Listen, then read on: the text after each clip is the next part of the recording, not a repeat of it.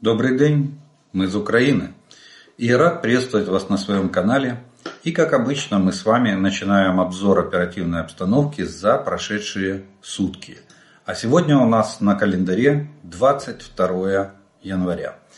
И это непростой день, это праздник, государственный праздник, День соборности Украины, День нашего единства – день, который говорит о том, что едина, нарушима, соборна Украина.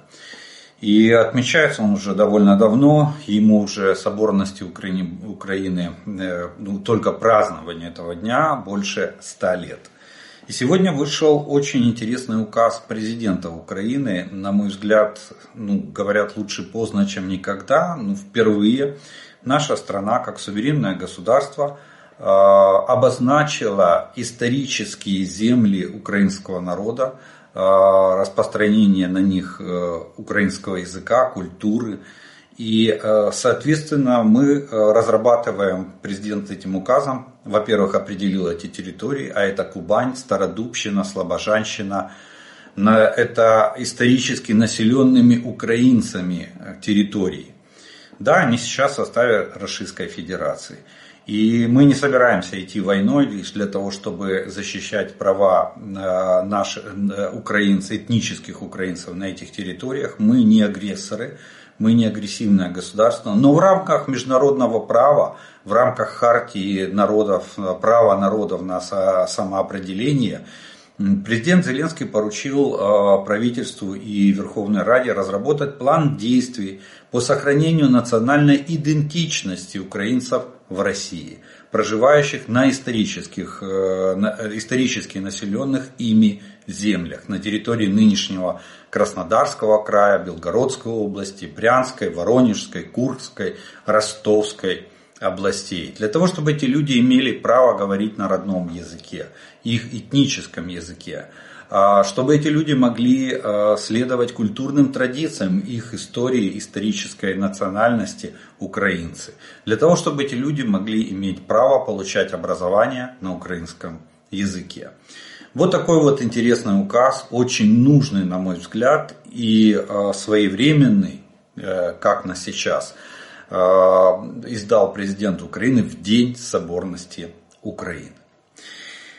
Ну, а мы с вами начинаем э, наш обзор. И начинаем мы его с, э, я его начинаю с напоминания того, что продолжается сбор средств на закупку комплектующих и производство дронов нашим, э, для наших славетных бригад волонтерским фондом «Незламні сердца». Сегодня вы увидите еще два ролика, только в этот раз и они уже будут идти параллельно моему рассказу, и я хочу их прокомментировать. Первый ролик это, это уничтожение. Это, кстати, вот те дроны, на которые вы донатите, они начали воевать. После рейда э, волонтеров по оперативным направлениям линии фронта, они побывали на восточном участке фронта. Э, места, конечно же, мы уточнять пока не будем. Вот. И, э, соответственно, бригады пошли навстречу, и после вот э, роликов, э, которые они записали со словами благодарности вам, зрителям, что вы задонатили на эти дроны, сейчас эти дроны вступили в бой.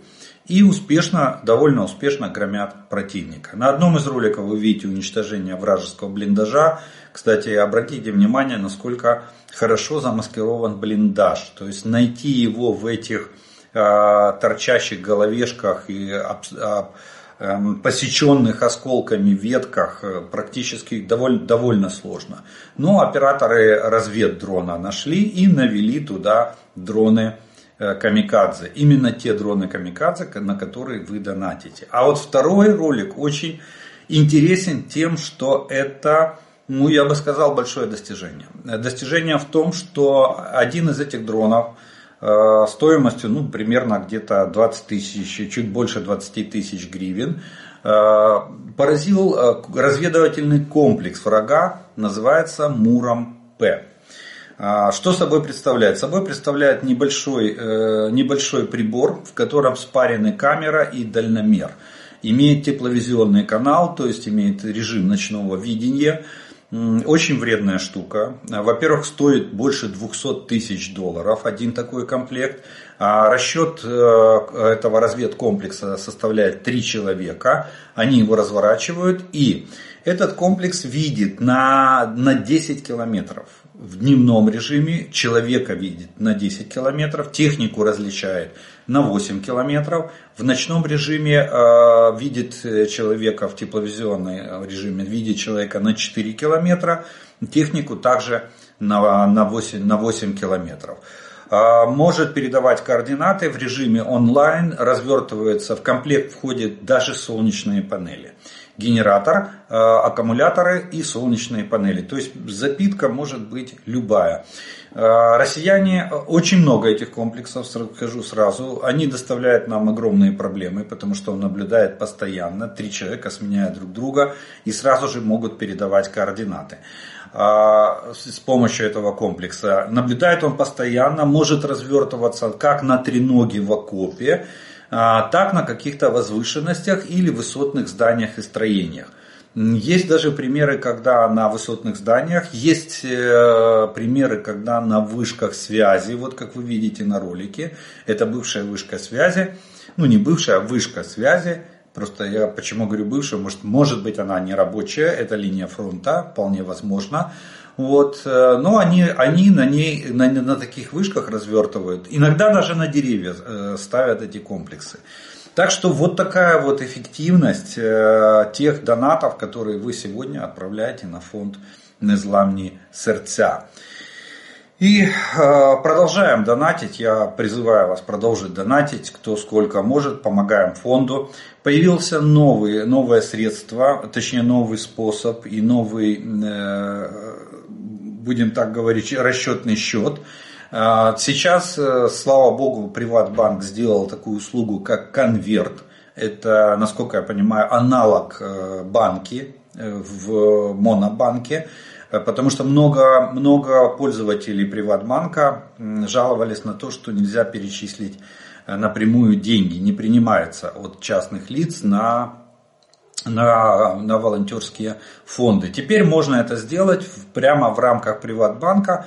А, реквизиты этого конверта вы увидите в описании к этому и последующим видео. Так что наш с вами лозунг «Дроны как патроны, их много не бывает» продолжает жить, продолжает работать. Донатим на нашу перемогу. Ну а теперь к э, оперативной обстановке, которая была довольно сложная. Начнем с ночи, как обычно. И сегодня в ночь э, враг атаковал нашу, нашу страну десятью ударными беспилотниками типа Шахет-136-131. Да, цифра, не, цифра больше, чем дает воздушные силы. Ну, сводка генерального штаба дает 10 ударных беспилотников было атаковано из района Приморско-Ахтарск Российской Федерации. 8 шахедов уничтожены зенитно-ракетными подразделениями и мобильными огневыми группами воздушных сил, э, вооруженных сил Украины и, и сил обороны Украины в пределах Николаевской, Херсонской, Днепропетровской и Кировоградской областей. Вот так вот прошла ночь. Слава богу, без ракет. А на линии фронта, фронт, э, снижение боевой активности, видимо, враг, ну, не могут они, видите, уже не могут. Двое, двое-трое суток и темп наступления резко спадает, практически в два раза. Если там больше 120 э, боевых столкновений, то в прошедшие сутки уже 68 боевых столкновений. Причем наши войска начинают проводить мероприятия по стабилизации линии фронта а это имеется в виду э, попыток восстановления или возврата под свой контроль утерянных э, в ходе этих активных боевых действий позиций. В частности, мы будем говорить сегодня об урожайном, там мы вернули позиции. В э, Крахмальном мы стабилизируем фронт, чтобы не допустить дальнейшего продвижения. Ну и в Авдеевке мы принимаем стабилизационные меры попытке выбить врага с э, улиц населенного пункта Авдеевка. Итак, 68 боевых столкновений за прошедшие сутки. Всего враг нанес 4 ракетных и 102 авиационных удара. Совершил 80 обстрелов из реактивных систем залпового огня. Обстрелы совершались, как обычно, не только по позициям наших войск, но и по населенным пунктам в прифронтовой зоне, а также в приграничной зоне нашей, нашей страны, э, в, как по жилому фонду, так и по другим объектам гражданской инфраструктуры. К сожалению, среди гражданских есть жертвы, как убитые, так и раненые в результате этих террористических атак Российской Федерации. Э, и есть повреждения как жилого фонда, так и другой гражданской инфраструктуры. Э, авиационные удары э, вражеская авиация наносила в Харьковской, Луганской, Донецкой и Херсонской областях. А вот под артиллерийский огонь российской артиллерии попало более 100 населенных пунктов. И здесь и приграничные области, Черниговская, Сумская, Харьковская, ну и э, области, по которым проходит линия фронта. Луганская, Донецкая, Запорожская, Днепропетровская, Херсонская, Николаевская области. Далее зона ответственности у нас. В зоне ответственности оперативно-стратегической группы войск «Север» Это Волынское и Полесское направление. Тут оперативная обстановка без изменений, она стабильная и контролируемая.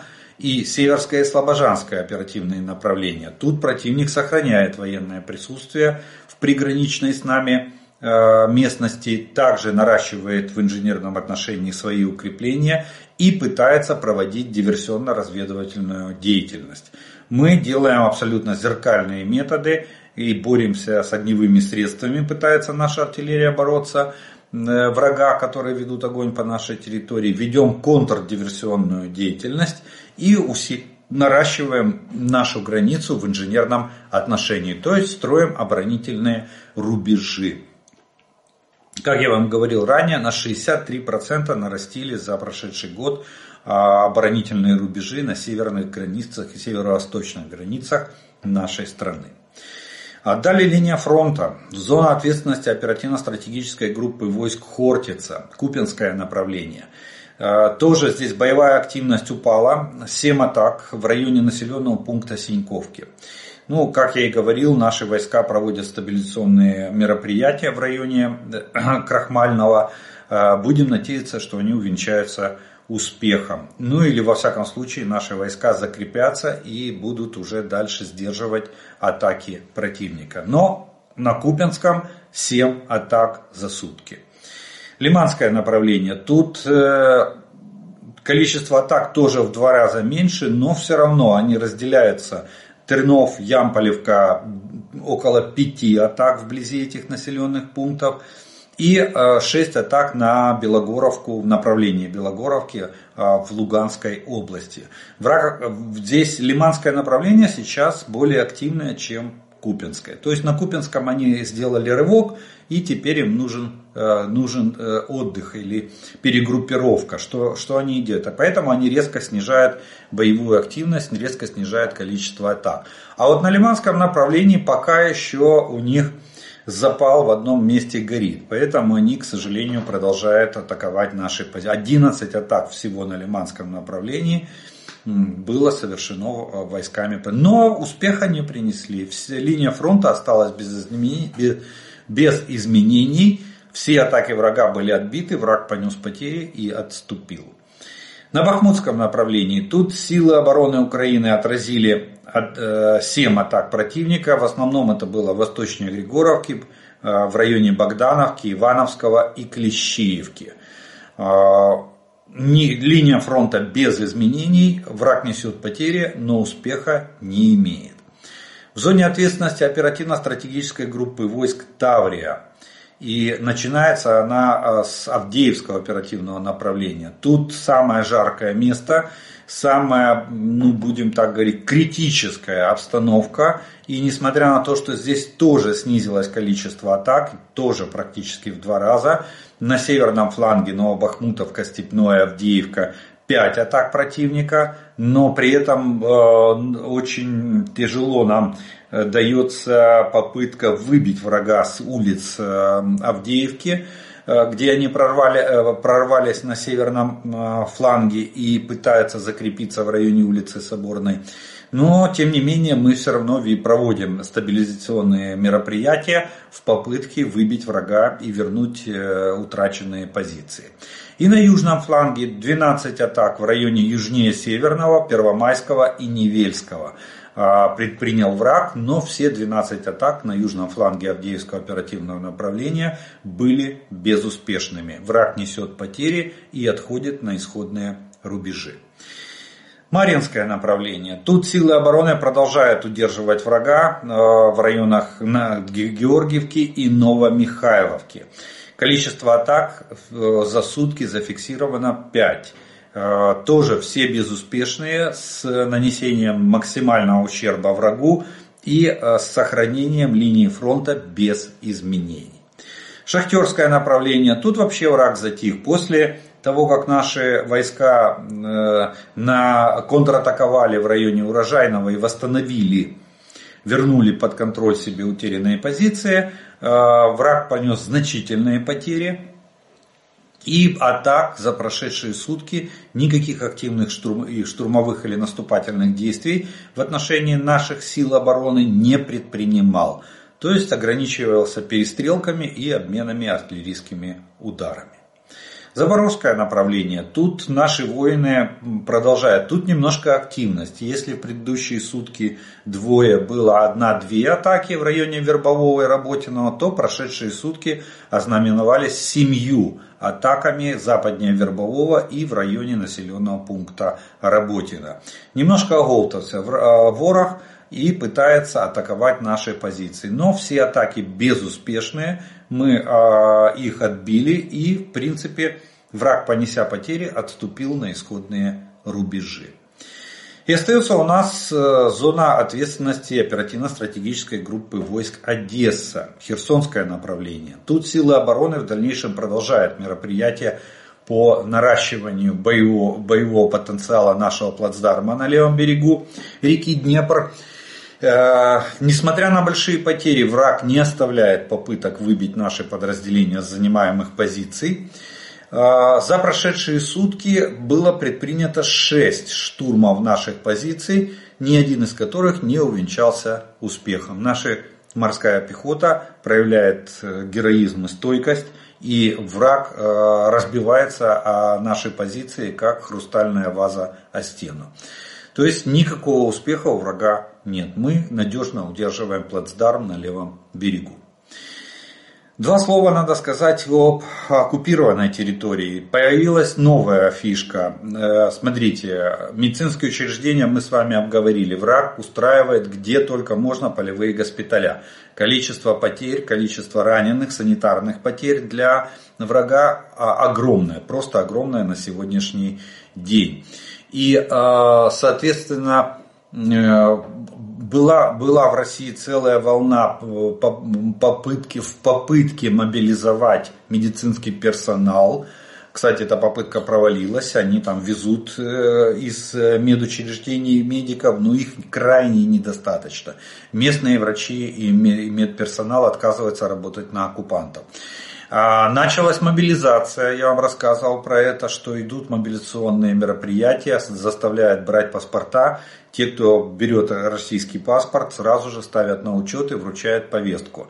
Они, вот это, кстати, самое страшное, то, что они мобилизуют э, всех кто подпадает под категорию 18-65 лет, военнообязанные ставят строй, причем там же никаких медкомиссий, все, все это полная профанация и формальности.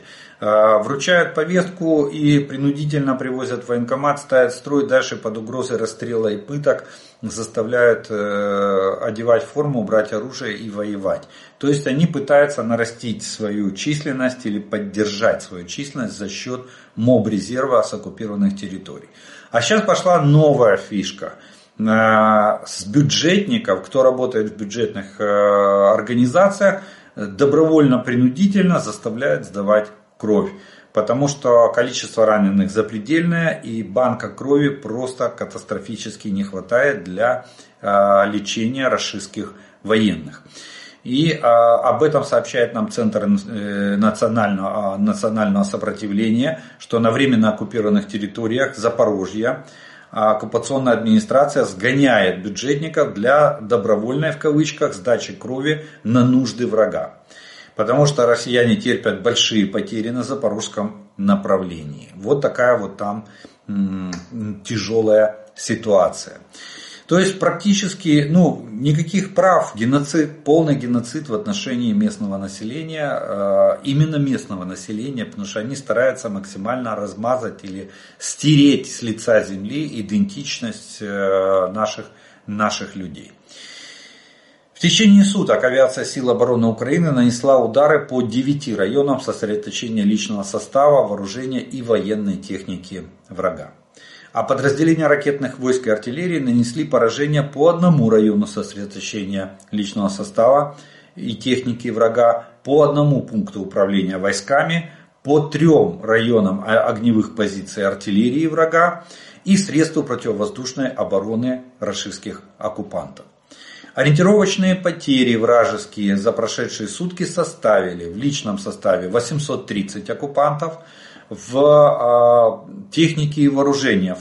В танках 11 единиц, в боевых бронированных машинах 23 единицы, в артиллерийских системах 21 единица, в средствах противовоздушной обороны 2 единицы, в беспилотниках оперативно-тактического уровня 25 единиц, в э, автомобильной э, крылатая ракета 1 единица, автомобильной техники 29 единиц и специальной техники 5 единиц. Вот такой вот урожай за прошедшие сутки собрали силы обороны Украины на всех оперативных направлениях и на линии фронта от Сватова до Олешек. Ну и как обычно, мы начало недели мы подводим итог по количеству потерь, нанесенных врагу за прошедшую неделю. Так вот, э, неделя была очень урожайной, очень. Э, за, в период с 14 по 21 января э, силами обороны Украины уничтожено личного состава врага около 6030 человек. То есть практически, ну, почти мотострелковая дивизия. Существенные потери понесли, понесли, понесли вражеские войска в вооружении и военной технике. В танках 106 единиц за неделю, боевых бронированных машин 164 единицы, артиллерийских систем 128 единиц, реактивных систем залпового огня 11 единиц, установок ПВО 7 единиц, э, автомобильной техники 195 единиц и специальной техники 39 единиц.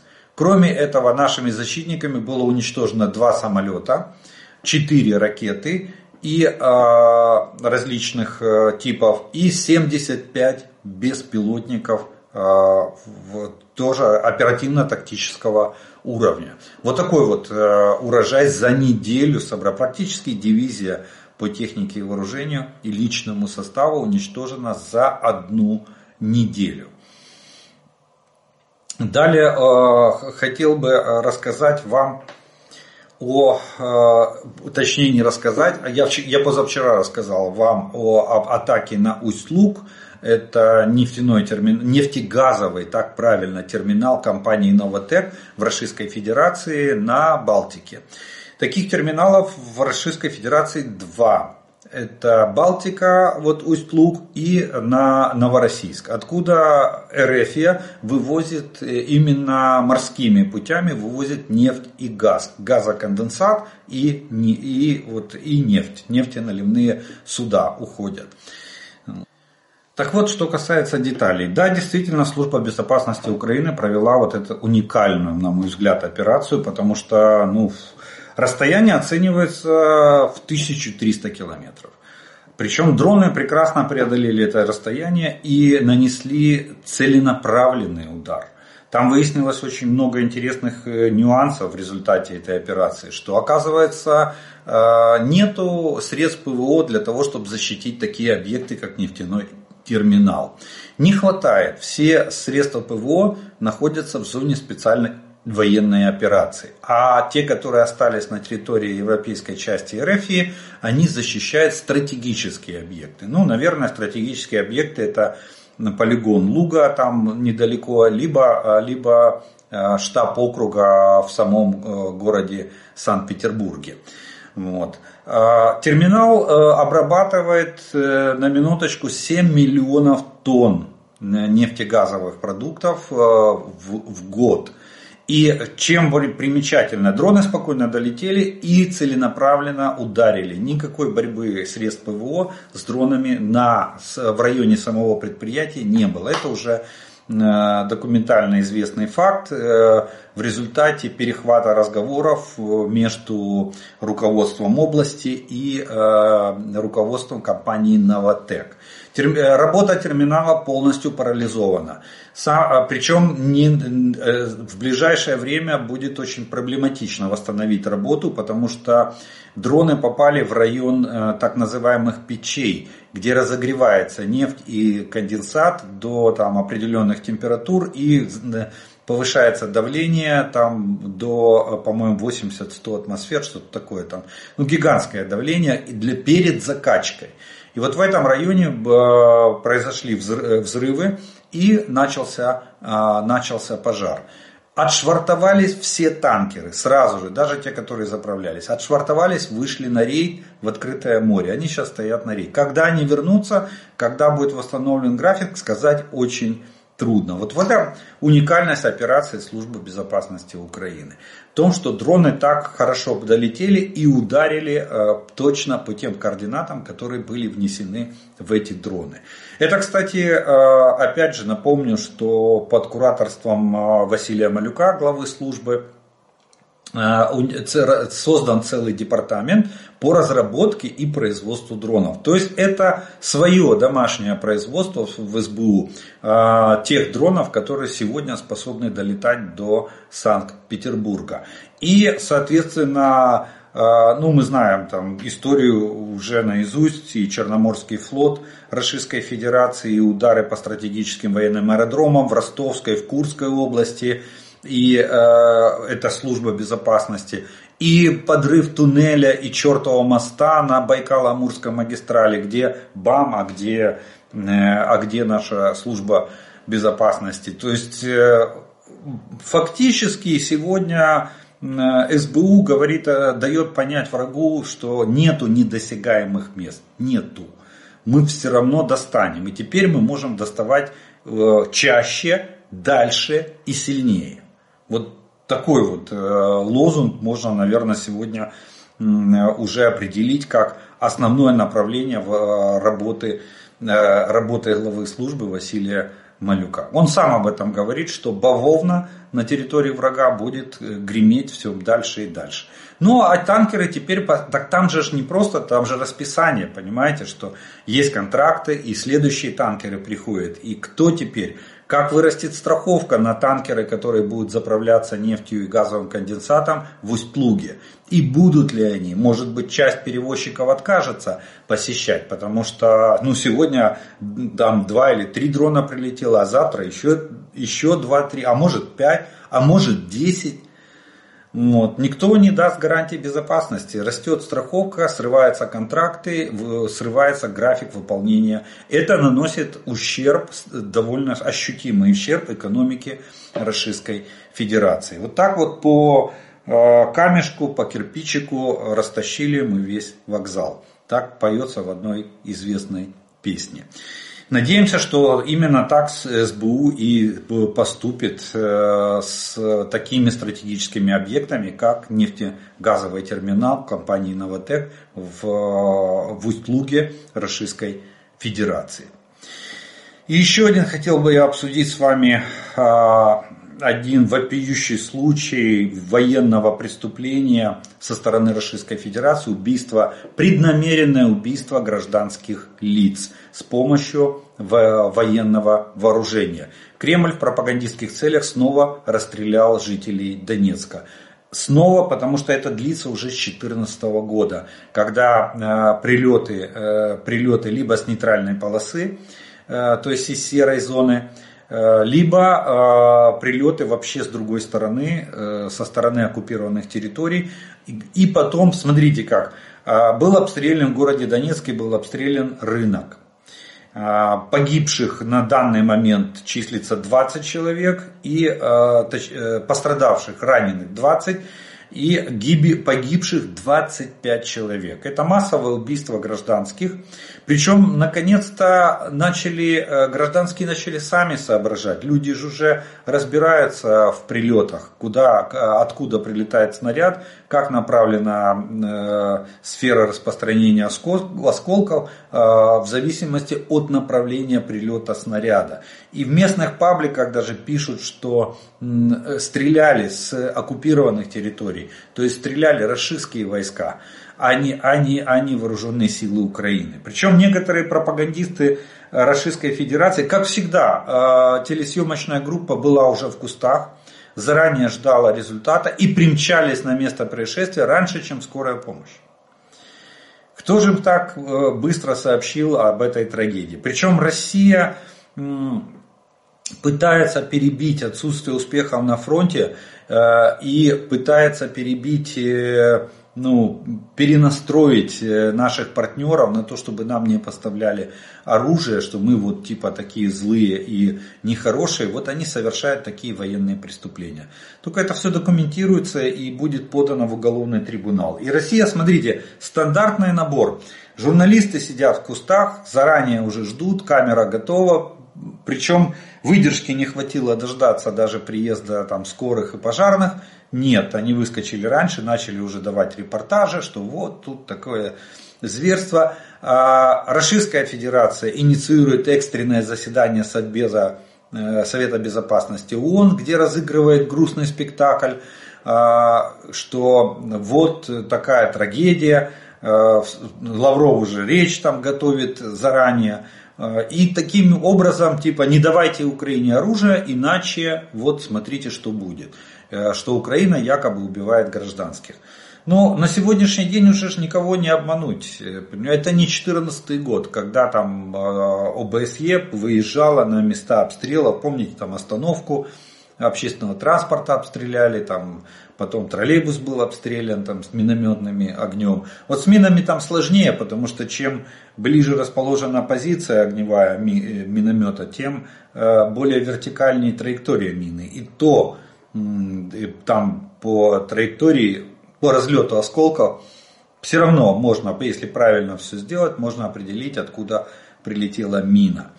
Вот. И Россию очень пугает такие вещи, как соглашение Украины с Британией, соглашение по артиллерии с Францией, брожи, э, брожение в Германии от, относительно ракет Таурус – но то, что там э, часть депутатов Бундестага все-таки настаивает, и голосование будет в ближайшее время, а там ракеты 560 километров на половину европейской части Российской Федерации могут, могут доставать практически Э, практически все приграничные области будут покрываться, и военные объекты в этих областях будут покрываться этими ракетами. США тоже сейчас там есть э, как бы разные мнения в плане того, голосовать, не голосовать за военно-техническую помощь Украине. Вот это вот очень сильно волнует, поэтому э, РФ сейчас подымет все связи, опять вскроет агента влияния, и начнут э, убеждать, не давайте Украине оружие, чтобы она не совершала военных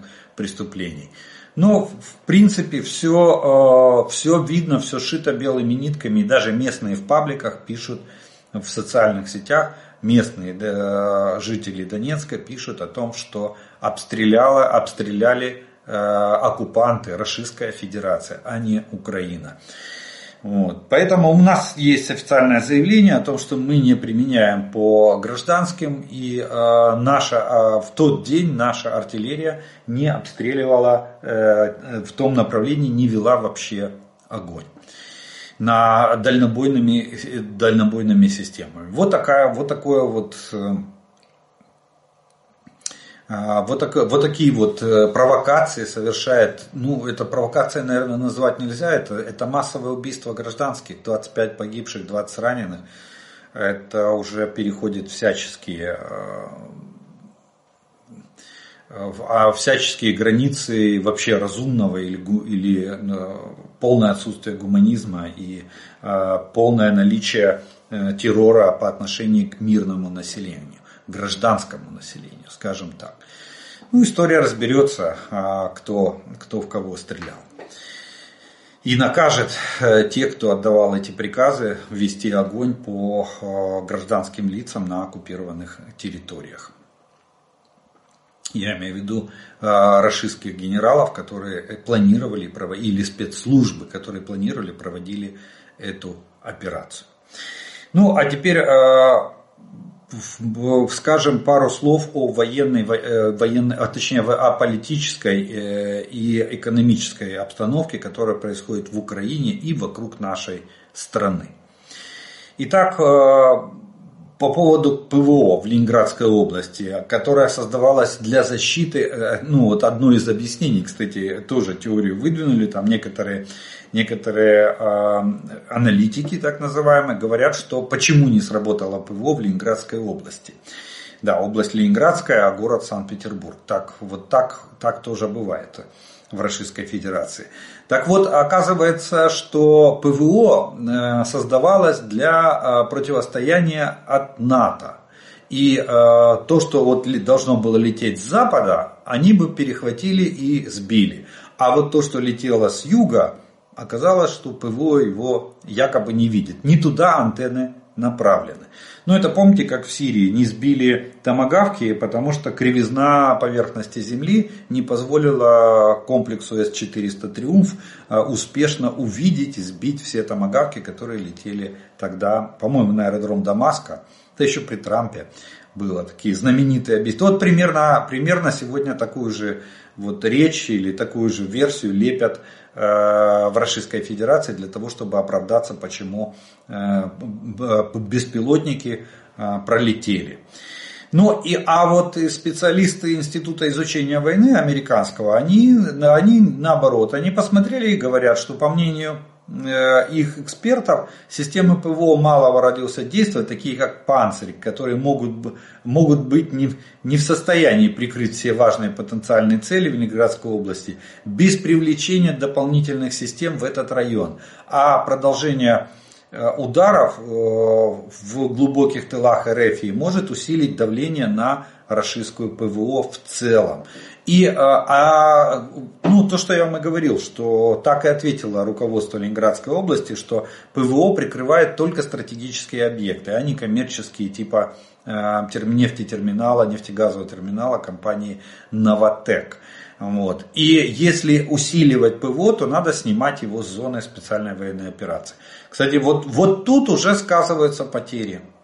Одеялко становится э, коротким, маленьким. Хочешь э, плечи укрыть, ноги раскрываются, ноги укрываешь, плечи открытые.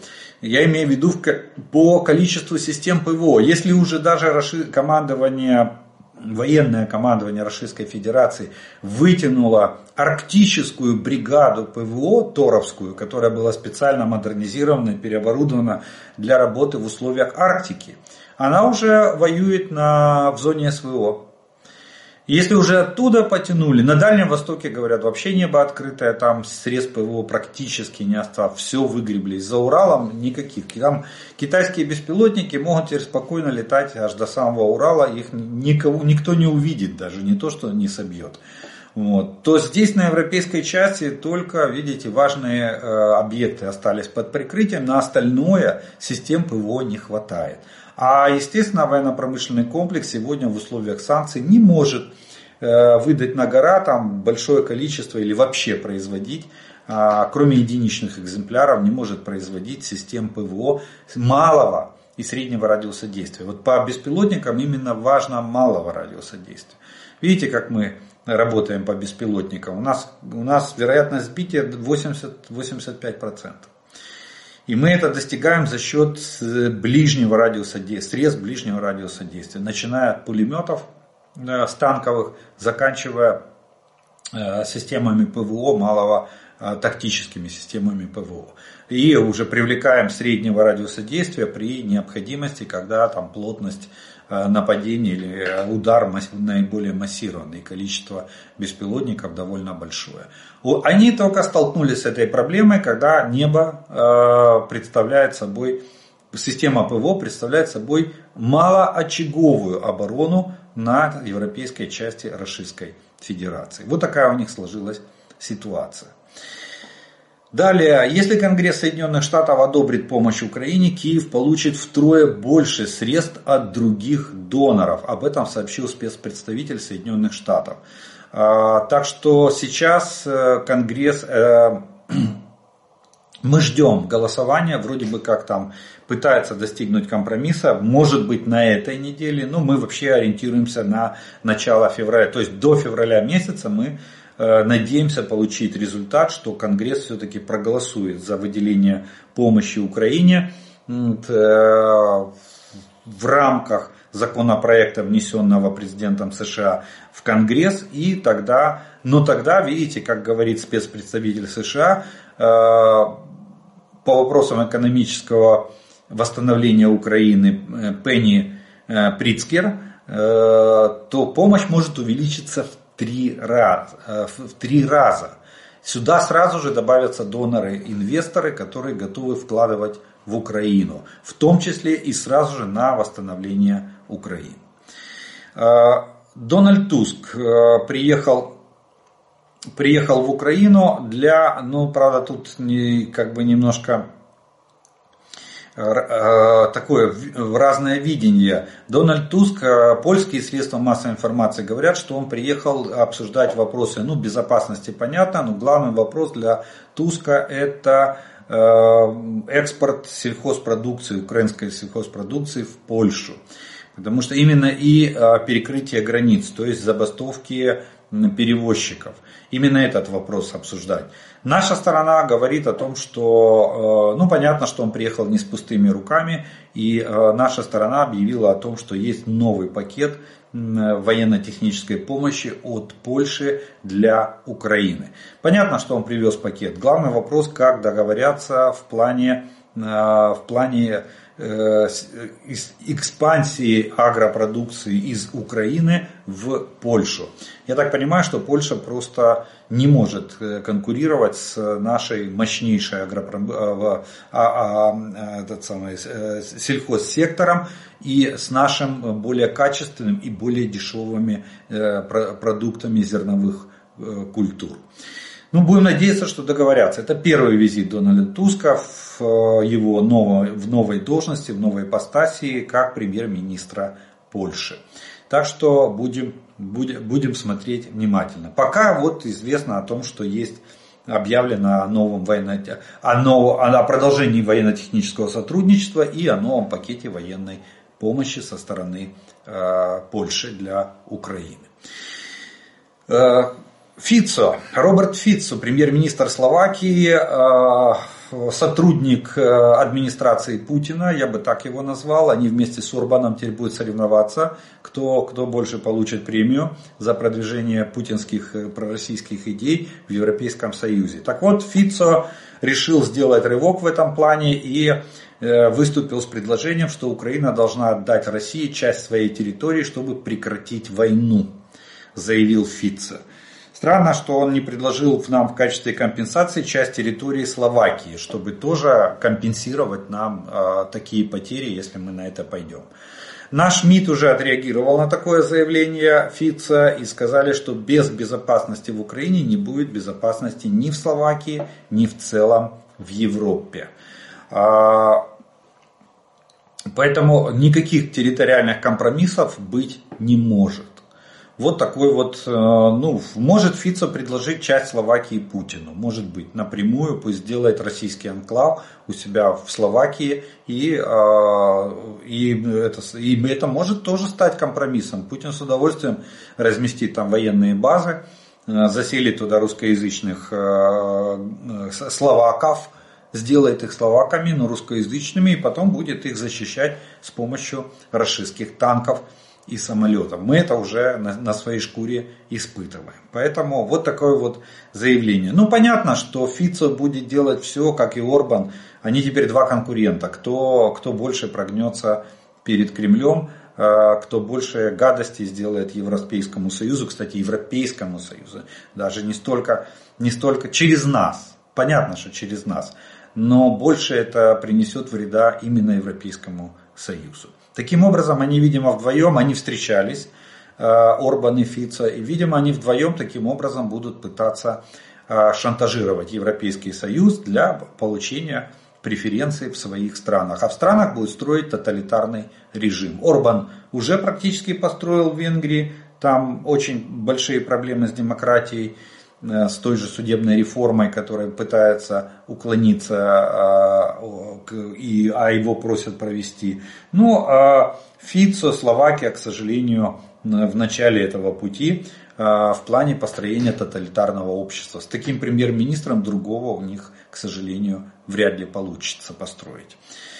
Далее э, Израиль. Израиль отверг, э, там, ну, там уже предпринимаются попытки, особенно со стороны, особенно со стороны Хамас, движение, чтобы прекратить огонь. Понятно, что Хамас проигрывает войну профессиональной армии, которая методично и планомерно уничтожает, причем как на земле, так и под землей, уничтожает объекты Хамас и зачищает сектор Газа. Чем дальше они продвигаются, тем чем меньше им остается территории для подзачистку, тем больше раздаются вопли со стороны Хамас, а давайте перемирие, давайте прекратим.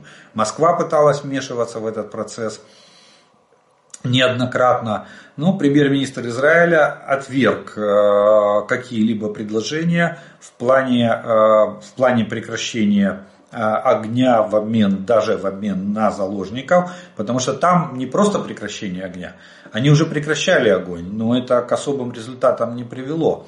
Как выяснилось, часть заложников оказались убитыми на момент обмена.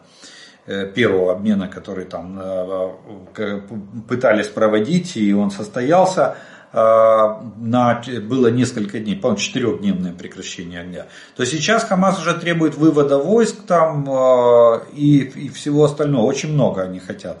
Но Нетаньяху заявил, что Израиль достигнет полной победы и подчеркнул, что послевоенный сектор Газа не будет превращен в палестинское государство, а будет демилитаризирован полностью и будет находиться под э, протекторатом Израиля. Далее Великобритания увеличивает поддержку Украины до рекордного уровня. Об этом заявил министр обороны Великобритании. Несмотря ни на что, Британия разби, разбила надежды таких диктаторов, как Путин, заявил министр обороны этой страны, наивно считавших, что нас могут э, предотвратить многочисленные кризисы. А, Британия может и будет действовать там, где нам нужно, заявил министр обороны Великобритании. Они хотят, чтобы... Ну, кстати, уже, знаете, как ситуация повернулась? А ситуация повернулась уже таким образом, что если Украина проигрывает, э, то новый миропорядок будет устанавливаться диктаторами, такими как Путин. А этого, естественно, допустить никто не может. Вот, вот уже даже так ставится вопрос помощи Украине. То есть нам с вами э, наконец-то Европа переоценку ценностей сделалась. Мы надеемся, что в этом году мы получим необходимое количество вооружений для того, чтобы разгромить российские войска на поле боя. Ну и вишенкой на торте сегодняшнего военно-политического блока будет э, опять э, журнал The Economist.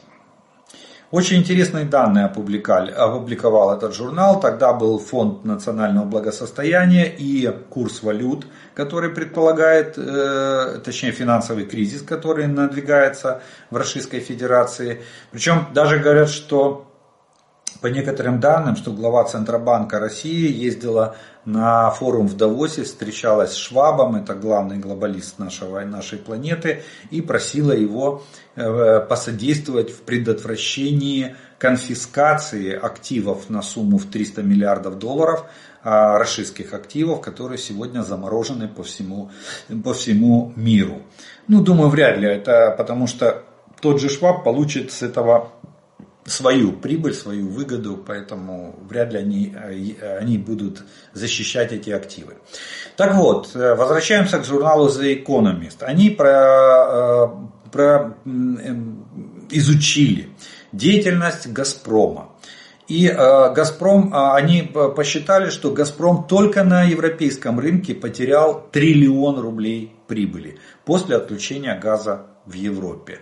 За год, завершившийся 30 июня 2023 года, у них год э, вот так завершается в, в летний период, Газпром э, получил триллион рублей чистого убытка. Отказа, а, оказался в состоянии кассового разрыва и был вынужден потратить две трети запасов наличных э, средств на счетах. То есть для покрытия вот этого кассового разрыва.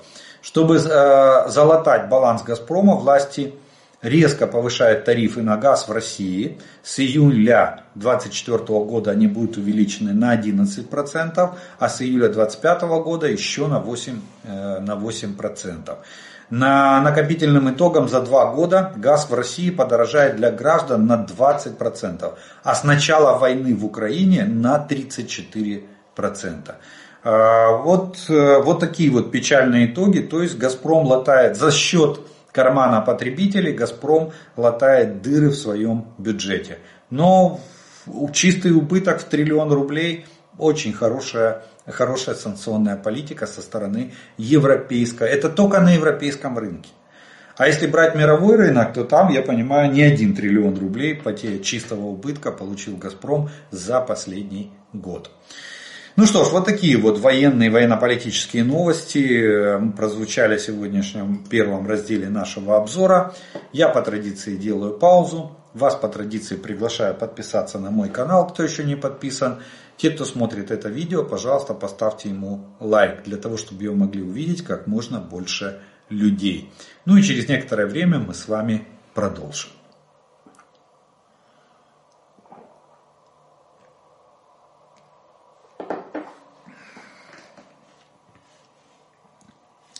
А продолжим мы, как обычно, по традиции, это ответом на те вопросы, которые вы прислали к предыдущим видео.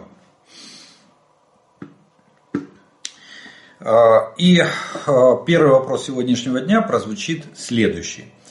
Уже все наслышаны о будущей войне России и НАТО. Как вы думаете, могут ли российские войска, находящиеся в Калининградской области, нести серьезную угрозу странам-партнерам НАТО и какое вооружение там э, содержит Российская Федерация. Спасибо, слава Украине. Я скажу, что там групп, по группировке войск там не такая уже большая группировка войск, но нервы она НАТО попортить может. Там довольно мощные системы РЭП стоят, о чем они недавно э, расисты показали себя во всей красе. То есть они включили, провели э, тренировку, включили, и там довольно э, большая территория Польши и стран Балтии оказалась э, подавленная системами РЭП. Ну, в частности, они давили частоты э, сигнала GPS-навигации, что было тут же засечено войсками НАТО. Но и самое интересное, что войска НАТО знают, где стоит э, излучатель, главный излучатель. Самая большая угроза, которую могут нести калининградская группировка войск, это ракетный комплекс «Искандер». Там стоит бригада, они туда перебросили «Искандеры» перед началом массированного вторжения в Украину. И э, дальность пуска этих «Искандеров» в баллистическом варианте до 500 километров, я уже говорил, 485 гарантированная. Э, вот можно на карте отложить и посмотреть, куда достанут эти ракеты. Но есть еще ракета Искандер-К, крылатая, которая имеет дальность полторы тысячи, полторы тысячи километров. Вот. Так что, в принципе, они как бы угрозу составляют для НАТО, но э, НАТО, э, понимая эту угрозу, и сейчас вот уже на, на этой неделе, кстати, начнутся самые крупные учения, я анонсировал, рассказывал, там 90 тысяч военнослужащих будет участвовать, это самые крупные учения с времен Холодной войны. Так вот, э, в ходе этих учений, я думаю, что натовское командование обязательно отработает вопрос нанесения превентивного удара по а, районам сосредоточения ракетных, э, ракетных установ, пусковых установок э, «Искандер» и э, средств радиоэлектронной и радио, борьбы и радиотехнической разведки. Все остальное сухопутная группировка там незначительная, она Э, не очень большая. И там есть э, часть флота, а, Балтийского флота. Тоже это не представляет большой угрозы. Блокировать Калининградскую область с моря для НАТО это вообще не проблема. Единственное, я же назвал две проблемы. РЭП и, и ракетные войска. Все остальное для НАТО не представляет существенной угрозы. И войск там не, не особо много. Кстати, они сначала оттуда вывозили войска. Там, если и, и те части, которые там остались, они, их укомплектованность э, не такая уже и большая. Не буду называть э, цифру точную, чтобы не ошибиться. Ну вот. Но укомплектованность небольшая, и в частях и подразделениях в Калининградском округе служат, э, он, он отдельный особый, Э, служат срочники. Срочниками укомплектовываются части, потому что всех контрактников забрали на войну на сегодняшний день. Это да, писали даже вот зрители из Калининграда, писали мне о том, что у них уже, уже ветераны, инвалиды этой войны по улицам бродят, а в рядах, в рядах в частях, в частях Э, контрактников нет, все, на, все в СВО, всех позабирали. Матросов агитируют с кораблей подписать контракты и идти в, в пехоту, в сухопутную пехоту, ну, якобы в поход за деньгами, ехать в Украину воевать. Так что на, на России, там в Калининграде проблемы, э, проблемы большие. Два средства, которые, я думаю, что НАТО отработает сейчас на учениях вопросы их подавления, это ракетные войска и э, войска РЭП и РЭР. Підкажіть, будь ласка, атаки на російські нафтобази наносять їм великий удар по економіці чи ні? Якщо ні, то куди ми маємо атакувати дронами, щоб був великий удар по економіці? Дякую за відповідь. А, Конечно же наносят. Вы, вы что, я ж вот Отмотайтесь чуть вперед, там я рассказал про вот этот услуг терминал, какой ущерб на сегодняшний день этому терминалу мы наносим. Вообще, конечно, а, э, уничтожение предприятий. Именно предприятий, производственных мощностей, это лишает э, российскую экономику не столько даже прибыли, сколько возможностей. А, потому что, вот, допустим, удар по, э, по заводу, который производит комплексы Панцирь С один – это существенный удар. Восстановить производство невозможно в кратчайшие сроки. На это надо годы. Чтобы э, не просто отстроить цех. Цех можно за несколько месяцев отстроить. А вот, э, а вот станки купить, новые станки. А у России нет импортозамещения. Вот надо отдать, отдать должное а в этом плане российской коррупции, их огромному Э, вот этому э, шапка закидательству или при, при, припискам. У них на бумаге все классно, импортозамещение там, как показывали, кстати, есть даже видео на YouTube, когда берут этот самый процессор Эльбрус, якобы российский, аккуратненько срезают скальпелем наклеечку, а под ней, а под ней написано Made in Taiwan. Вот, так, вот такое у них импортозамещение. Поэтому, а, разгромив цех, по производству Панцирь С, взорвав этот цех. Э, цех можно восстановить. Станки, которые, с помощью которых собирали этот панцирь, восстановить нельзя. Их надо купить. А купить их можно только на Западе. Да, Китай сейчас там пытается компенсировать и э, хапнуть часть рынка высокоточного оборудования для ВПК Российской Федерации. Но тут э, то, что накапливалось годами, десятилетиями, и строилась десятилетиями и развивалась для производства, для создания производственных мощностей, одним китайским станком не заменить.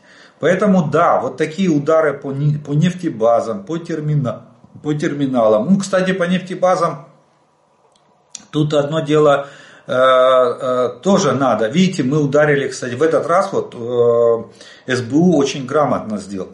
Они ударили не по э, танкерам с нефтью, они, они их можно восстановить и заполнить опять. Они ударили именно по, по производственной базе, по печам, которые разогревают нефть и газовый конденсат, а, повышают давление перед закачкой. То есть а, а, СБУ в данном случае нарушила сам технологический процесс загрузки танкеров.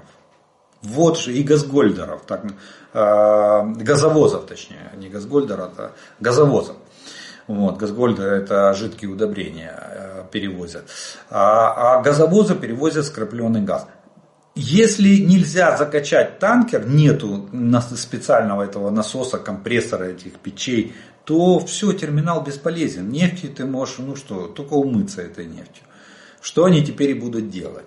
Вот что самое главное. И это огромный, э, это, это огромный ущерб для экономики Российской Федерации. Плюс, я же сказал, риски. Теперь страховые компании поднимут страховку для танкеров, которые идут в Усть-Луг. А, судовладельцы задумаются, а может вообще не, не издавать судно в, во фрахт, потому что оно там может сгореть. Э, будет очередная атака, будет пожар и, и сгорит судно с э, этой самой. И сгорит э, танкер, и что тогда делать? А страховщики потом скажут, вы же знали, что там атаки? Знали. Так а что вы туда поперлись?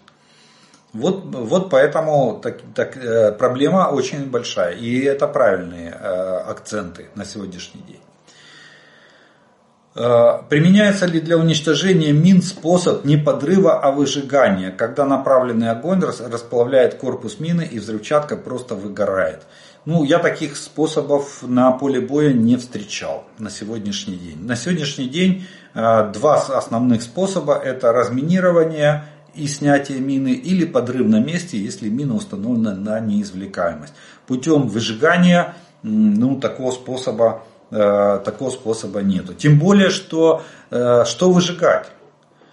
Э, если, если мина начинена толом или, или пластидом, то гексогеном, да, то он от огня детонирует. Если, если выжигать. А если, а если тротилом, то тротил горит долго, упорно будет гореть. Поэтому нет, такого метода выжигания я не встречал. Оно, э, ну, после, вот, во всяком случае, на линии фронта, как где, там, где работают, на освобожденной территории, где работают саперы. Вот. А метод э, снятия или сдергивания, это, да, это используется повсеместно. Разминирование тралами используется повсеместно. А, вот такие вот, но выжигания нет. Что делать снайперу против дрона с тепловым ночным видением? Не обречен ли снайпер в современной войне? Нет, конечно. На каждый, как говорят, против лома нет приема, если нет другого лома. Так вот, э, есть сегодня многие страны, в том числе и наша страна, и Украина, разрабатывают так называемые плащи-невидимки который, э, который не пропускает тепловое излучение, и когда снайпер накрывается этим плащом, он лежит и его незаметно на тепловизор его не видит. А, так что многие страны сейчас этим занимаются, для снайпера это не проблема. Э, даже, кстати, если из обычной плащ-палатки делается навес э, над снайпером с расчетом того, чтобы она продувалась ветром, а, то есть не, не была а, как бы э, сделана в виде ракушки, а, а имела, имела сквозное, сквозное прохождение воздуха, то тепловизор тоже уже не видит э, этого снайпера. Так что нет абсолютно. Плюс костюмы снайпера делают специальные с э, термическое с этим самым, с термопокрытием, которое не пропускает излучение. И остаются только открытые части тела, там лицо. А, допустим, ну, тут уже э, способы маскировки. Нет, на снайперы развивается, как бы оружие развивается параллельно с э, средствами борьбы с этим оружием. Это вот как танки и противотанковые средства, то же самое. А, сначала появились танки, потом появились средства борьбы с ними. И теперь идет соревнование, кто сильнее. Точно так же и здесь. Э, снайперы, э, появились средства борьбы со снайпером, те же тепловизоры, да, вот. но э, сейчас страны и армии придумывают средства, а, а, этот самый, средства маскировки для самих снайперов.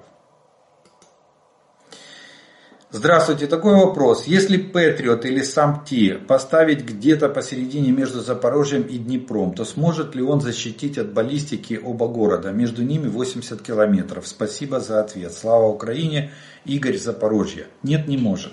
По баллистике, еще раз напоминаю, комплекс э, Патриот и комплекс САМТИ, у них аналогичные тактико-технические характеристики. По баллистическим ракетам дальность применения 40-45 километров. 45 километров потолок. По аэробаллистическим целям, то есть самолеты, крылатые ракеты, до 100 километров. Вот, вот, такая вот, вот такие вот характеристики. Поэтому нет. Э, комплекс, вот в чем наша проблема на сегодняшний день, нехватки этих комплексов. Для того, чтобы защитить Запорожье или Днепр, надо в каждом городе, примерно в центре города, поставить комплекс Патриот. Вот тогда радиус 45 километров покроет весь, э, весь город. И тогда он сможет. Но в этом случае будет та же самая картина, как в Киеве. Обломки могут падать и на улице города. У нас, да, у нас сбивают эти, эти ракеты, но обломки этих ракет падают и иногда взрываются. Вот. Но да, они не попадают в те объекты, в которые они были направлены, в стратегические объекты для города. Но тем не менее, жертвы у нас от этих ракетных ударов бывает. Так что, если бы их было, допустим, достаточное количество, то тогда надо было бы поставить, допустим, 3-4 комплекса вокруг города, и они бы сделали такое кольцо, внутрь которого ни одна бы ракета не залетела. Тогда бы обломки падали на, а, в, это самое, вне городской застройки. Там вероятность попасть, э, там вероятность получения жертв от падения обломков была бы минимальная. Вот. А, а, но у нас, к сожалению, такой роскоши на сегодняшний день нету. Э, добрый день.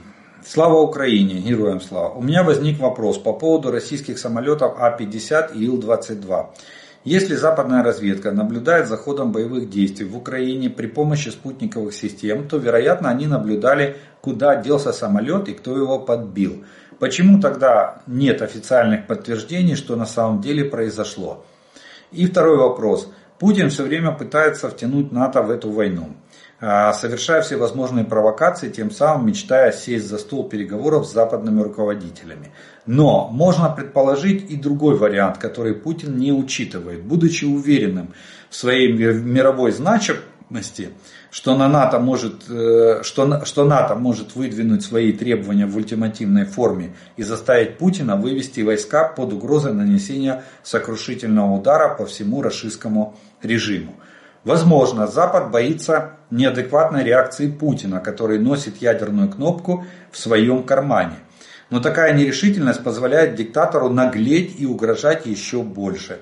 А возможно, что Путин должен как-то а, продать поражение в войне своему плебсу, ссылаясь на то, что воевал с НАТО.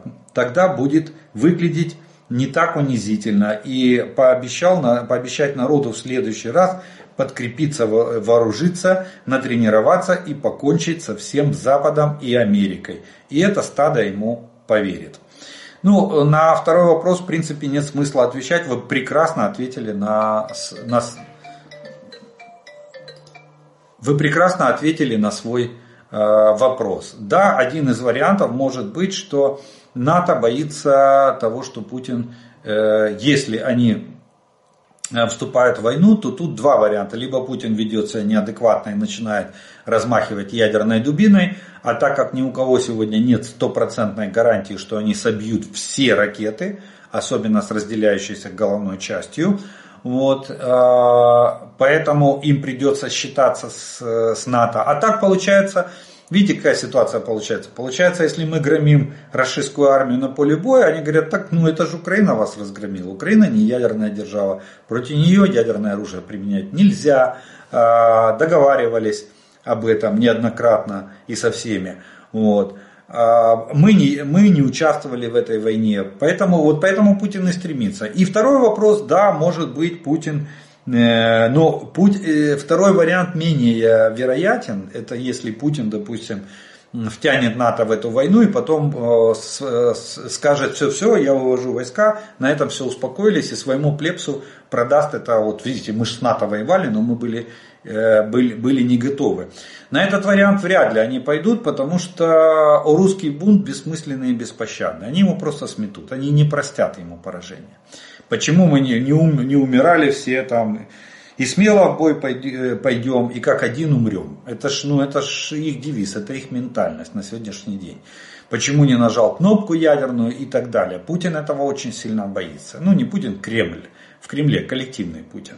Э, очень сильно этого боится, поэтому на этот вариант они не пойдут.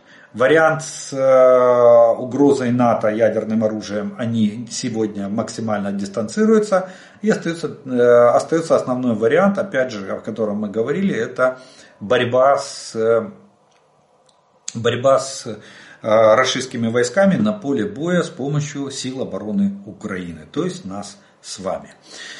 Что касается самолетов А-50 и Ил-22, я думаю, что тут очень много интересных нюансов в плане того, что Запад накапливает хоть небольшие, но козыри в переговорном процессе с Российской Федерацией.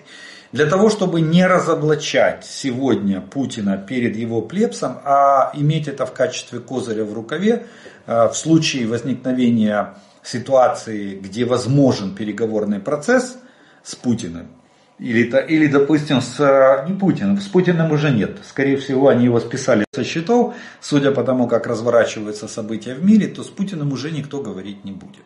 Будут говорить с новой политической элитой РФ. А вот с новой политической элитой будут, будут показывать, говорить, ребята, ну мы же расскажем, что куда делся М-22. Что он лежит на дне Азовского моря, недалеко от А-50, там, где его грохнули. И никуда он не дотянул. Э, потому что, ну, как бы командира экипажа, которого там сейчас э, в пабликах э, пишут, что он погиб, сейчас должен появиться, по идее, некролог, должны быть похороны, тело же должны выдать родственникам, но его не выдают, и похорон нету на сегодняшний день. А почему не выдают? Потому что нету тела, рыбки кушают его на дне Азовского моря. Вот. Поэтому они, они могут вот эти вот факты того, что Путин не договаривает, не рассказывает. Отрицательное наступление, понимаете, они же потом могут показать карты, все это наглядно в анимации, сказать, что это не отрицательное наступление, это было отступление, это было поражение на поле боя. Сколько генералов реально погибло расистских на этой войне, сколько уничтожено техники, какие реальные потери российской армии в Украине. Не те, которые там, кстати, о потерях опять же в России никто ничего не говорит.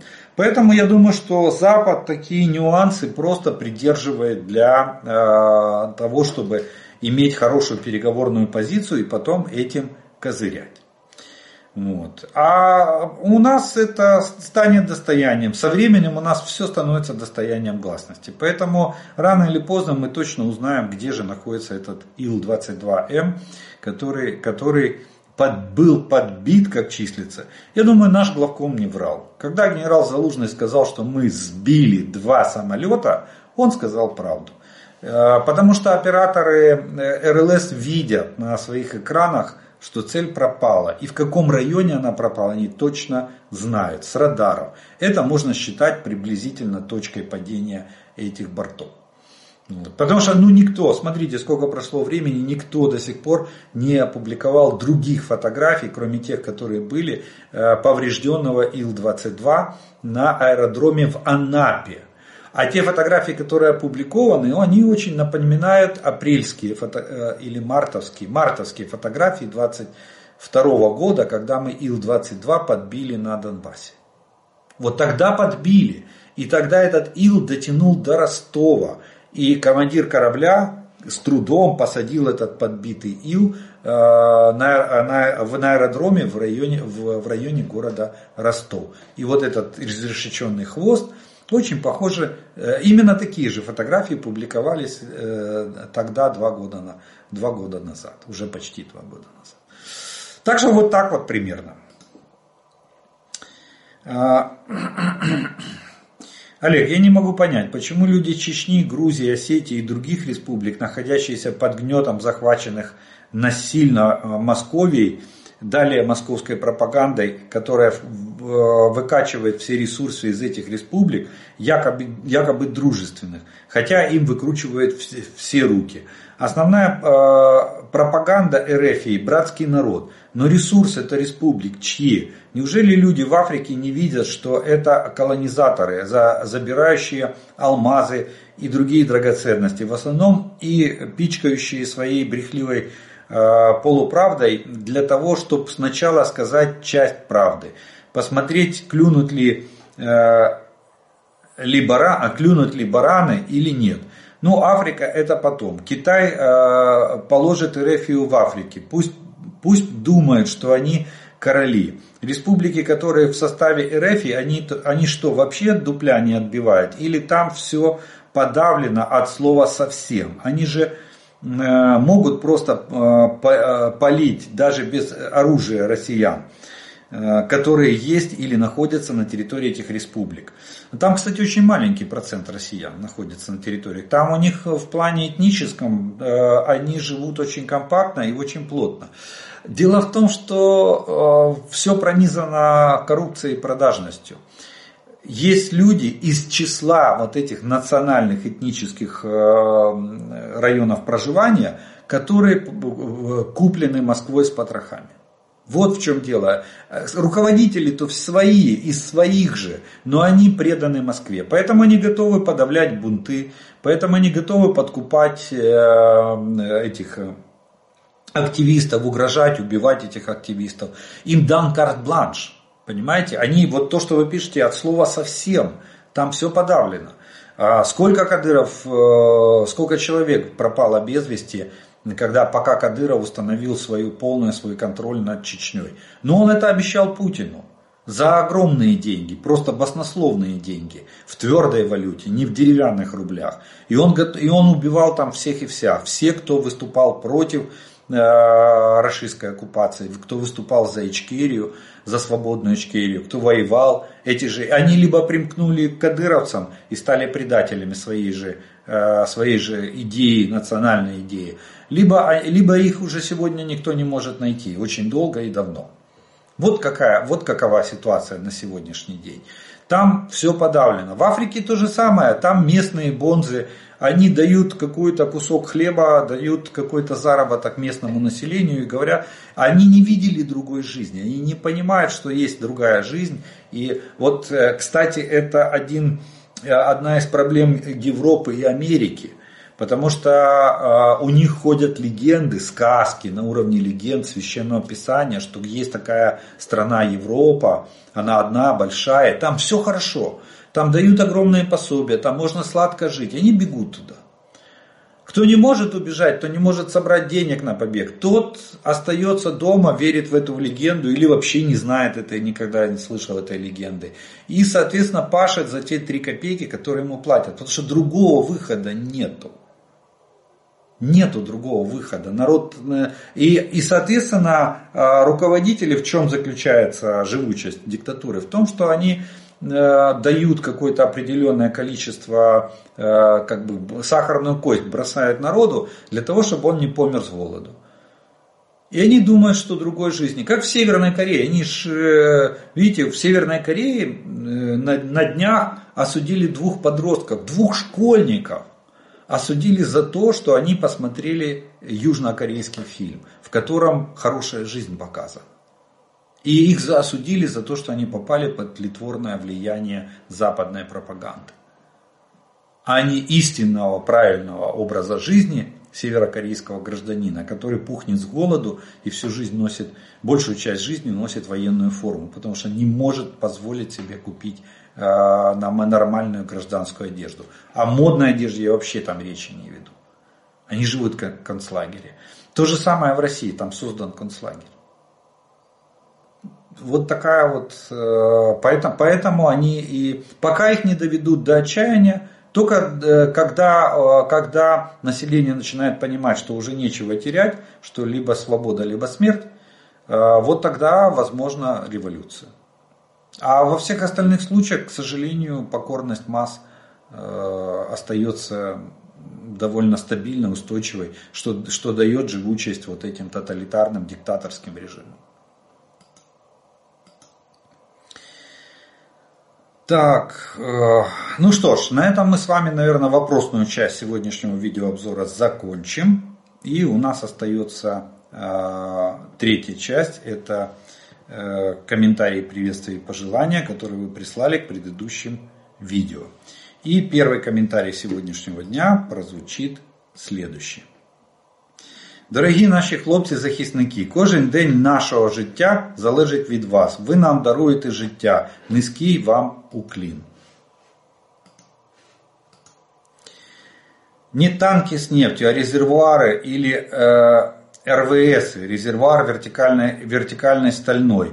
Печные, э, пенные атаки проводить неэффективно, потому что при, вз, при взрыве крышу часто не сносит, а лишь подрывает край, как у консервной банки. И лишь на нее э, пену, э, и лить на нее пену бесполезное занятие. Она будет просто стекать и все.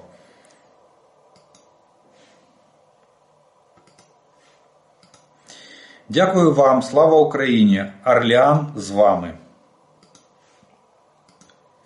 Добрый день, Лукойл это Лангепас, Урай и э, Кагалым. Все города находятся в Ханты-Мансийском автономном округе. Э, э, столица Юрга, Тюменская область. Ну, спасибо, что просветили. Я знал, что три города, но не знал, какие. Во время войны нужно с коррупционерами военными поступать по законам военного времени, судить военным судом и к высшей мере наказания. Эти люди работают на врага, а значит их нужно ликвидировать как военных преступников или как врагов на поле боя. Австралия сразу заявила, что если ее граждане будут участвовать в войне, неважно на стороне России или Украины, то и их будут преследовать по закону по возвращению в Австралию. Просто это незаконно тут. А вот Англия и США заявили, что не возражают, если их граждане подпишут контракты с вооруженными силами Украины.